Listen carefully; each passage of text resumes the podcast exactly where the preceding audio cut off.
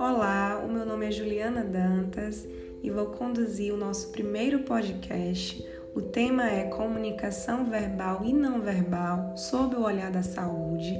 Ao longo da nossa discussão, vamos contar com a participação de duas estudantes de medicina, uma médica e uma acompanhante de um paciente. Bom, para introduzir o tema de hoje, vou recitar o poema Mãos Dadas, do Carlos Drummond de Andrade. Não serei o poeta de um mundo caduco, também não cantarei o mundo futuro. Estou preso à vida e olho meus companheiros. Estão taciturnos, mas nutrem grandes esperanças. Entre eles, considero a enorme realidade. O presente é tão grande. Não nos afastemos. Não nos afastemos muito. Vamos de mãos dadas. Não serei o cantor de uma mulher, de uma história. Não direi os suspiros ao anoitecer, a paisagem vista da janela. Não distribuirei entorpecentes ou cartas de suicida. Não fugirei para as ilhas, nem serei raptado por serafins. O tempo é a minha matéria. O tempo presente, os homens presentes, a vida presente. Bom, para dar início à interpretação, eu vou tomar a liberdade de fazer uma analogia entre o eu lírico com o médico. É, existe uma preocupação muito enfática ao longo do poema com o tempo presente. Isso é deixado claro logo nos dois primeiros versos, quando ele diz que não vai ser um poeta de um mundo caduco, ou seja, um poeta de um mundo passado, mas também não vai ser um poeta do mundo futuro. No terceiro verso, ele diz que está preso à vida, e aqui fica subentendido se seria a vida dele de forma individual ou a vida do outro também. Posteriormente, no mesmo verso, ele diz que e olho meus companheiros, estão taciturnos, mas nutrem grandes esperanças. Ou seja, ele consegue olhar para o outro. Então, a vida que ele está preso não é só a sua, é a do outro também. E além de conseguir enxergar quem está ao seu redor, ele também consegue perceber como eles estão. Estão taciturnos, tristes, mas que lá no fundo nutrem grandes esperanças. O médico, ele tem que ter essa capacidade de olhar para o seu paciente, conseguir se comunicar com o paciente e perceber as suas expressões, o que que demonstra, a maneira de falar, a entonação da voz, as expressões faciais. Tudo isso diz muito sobre o que o paciente está sentindo. O médico tanto precisa saber se comunicar, como precisa saber perceber esses sinais na outra pessoa. Bom, depois, mais posteriormente, no final da primeira estrofe, ele reafirma a preocupação com o presente, mas agora ele diz que o presente é tão grande, não nos afastemos, não nos afastemos muito, vamos de mãos dadas. Muitas vezes, em casos de doenças terminais, o tempo futuro ele é incerto. A evolução de uma doença pode ser muito complicado e o que resta realmente é viver o hoje, o agora. Só que muitas vezes a nossa interpretação sobre o presente é que é algo passageiro, efêmero, curto, mas o presente, pelo contrário, ele pode ser grande. Ele vale a pena ser vivido e nós não devemos nos afastar do tempo presente, da vida presente. Depois ele diz que vamos de mãos dadas. Ou seja, o médico ele tem que passar essa segurança para o paciente, que por mais triste que possa ser o futuro, por mais incerto que ele possa ser, ele vai estar ali do lado do seu paciente, é, ajudando, apoiando, fazendo com que tudo evolua da melhor forma possível. Para finalizar, na segunda estrofe, bem no finalzinho, nos três últimos versos, ele reafirma que o tempo é minha matéria, o tempo presente, os homens presentes e a vida presente. Então, realmente, esse poema ele passa, além de uma capacidade de conseguir olhar para o outro, enxergar o outro, isso acontece através da comunicação também, mas ele também fala muito sobre o valor que existe no agora, no hoje. Bom, essa é uma interpretação que ela é muito particular para conversar com o tema de hoje. O poema ele é amplo e cabem aqui muitas discussões em cima desse poema. Bom, para dar início, de fato, nosso podcast, eu vou chamar a primeira estudante de medicina, Juliana Martins. Ela é aluna do primeiro período da Faculdade de Medicina de Olinda e vai fazer algumas perguntas para a nossa médica.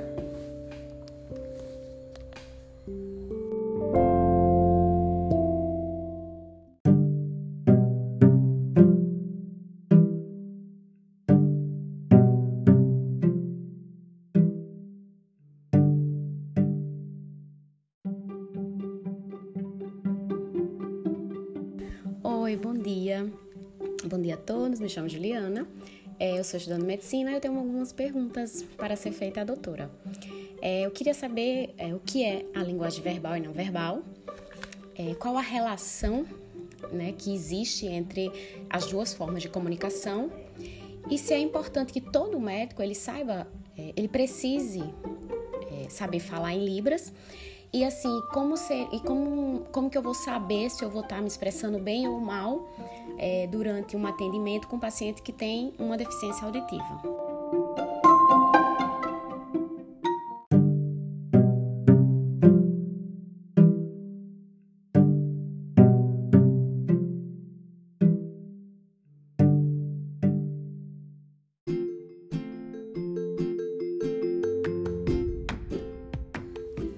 A nossa segunda estudante é também aluna do primeiro período da Faculdade de Medicina de Olinda, Fernanda Nóbrega, e vai fazer mais algumas perguntas.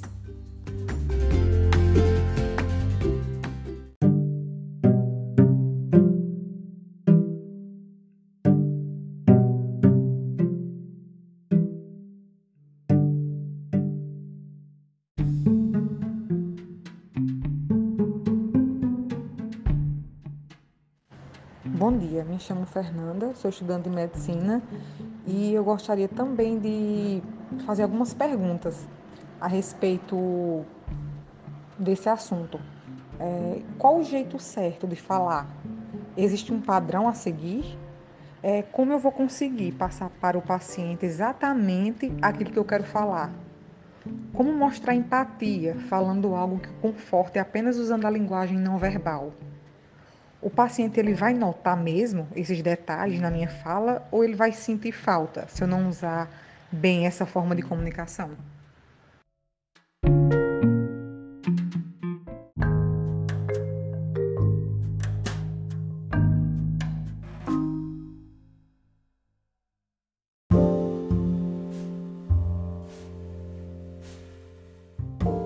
Queria agradecer a participação de vocês duas. Agora eu vou chamar a médica Fernanda Quental, formada pela Faculdade de Medicina de Olinda.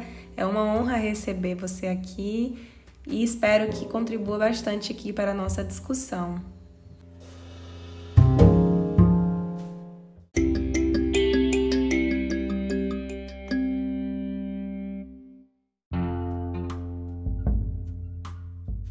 Olá meninas, bom dia, me chamo Fernanda Quental, sou médica e vim aqui para tirar todas as dúvidas de vocês sobre esse assunto.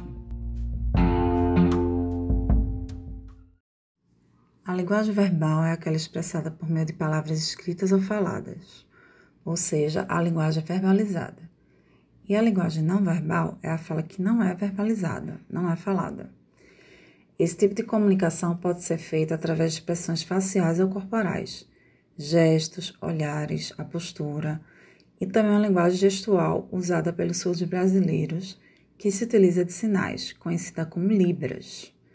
Os sinais são articulados essencialmente pelas mãos e percebidos através da visão.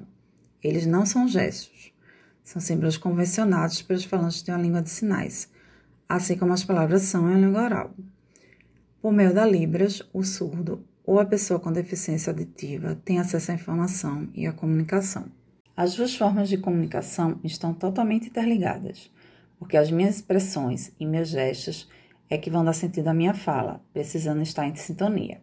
O ideal era que sim, que todos os médicos soubessem comunicar em Libras, pois isso faria muita diferença e facilitaria muito para o diagnóstico de pacientes com deficiência auditiva. Sem falar que eles iriam se sentir muito mais seguros e felizes. Se nunca ninguém chegou para você para falar nada sobre isso, você pode se filmar falando E assim você consegue se ver e se observar. O modo como você fala, o modo como você se expressa e também no dia a dia. Irá perceber se os pacientes compreendem tudo direitinho o que você passou ou não.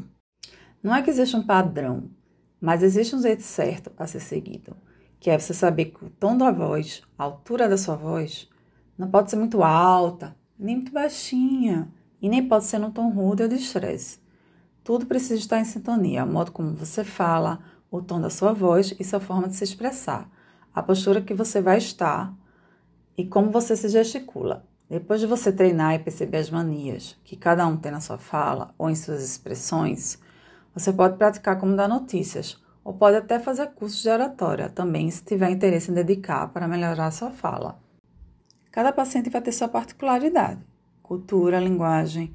Quando você for conversando com ele, sabendo e conhecendo mais sobre ele, você vai poder usar a linguagem e os termos que ele conheça. E também pedir para ele, no fim da consulta, repetir o que você disse, para ver se ele entendeu direitinho e tirar todas as dúvidas dele. Na linguagem não verbal, você pode mostrar empatia, se expressando bem e adequadamente conforme cada situação. Por exemplo, se o paciente está aguardando o resultado de uns exames e estava bastante preocupado com isso, quando você for entregá-lo e explicar o resultado com um sorriso, mostrando no seu rosto que você ficou feliz, ele irá interpretar o resultado como positivo.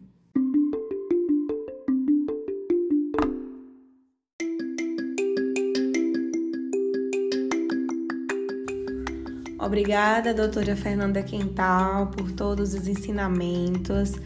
Foram muito produtivos todas as suas observações. E agora eu queria chamar a acompanhante de um deficiente auditivo, Maria Eduarda, que vai falar aqui um relato sobre algo que aconteceu.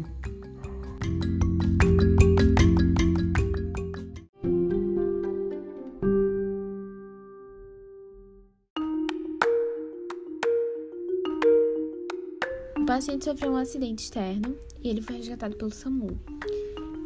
Ele foi diretamente levado para o serviço de urgência e emergência, passou pela triagem e durante essa triagem os enfermeiros perceberam que ele não conseguia falar e nem escutar. Nisso, eles tentaram procurar um médico que conseguisse estabelecer essa comunicação com o paciente. E no meio desse processo, se percebeu que ali, naquele serviço de urgência, não existia ninguém qualificado para entender o paciente na sua linguagem de Libras, que era a única forma que ele conseguia se expressar, né? Toda a equipe ficou muito nervosa e o paciente tentou, da maneira mais calma que ele conseguia, gesticular, é, tanto com expressões corporais como com expressões faciais, e apontava bastante para o peito. Isso fez o médico perceber que ele estava com uma dor, e essa dor era uma angina. Então, o médico direcionou para fazer um eletro e todos os exames necessários. E, no meio disso tudo, ficou muito claro como a comunicação da linguagem não verbal ela é importante, e foi importante, principalmente nessa situação, para que o médico ele fizesse o seu diagnóstico e salvasse esse paciente.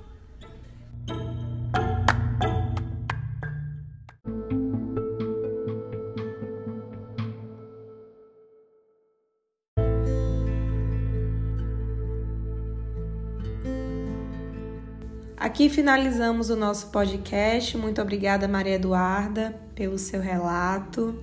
Queria agradecer também às duas estudantes de medicina, a doutora Fernanda Quental. Foi muito produtiva aqui a nossa conversa. Espero que tenha ficado claro a importância da comunicação verbal e não verbal na área da saúde, o quanto ela é imprescindível, o quanto tem que ser debatido e discutido mais sobre isso. Então ficamos por aqui, muito obrigada e até mais.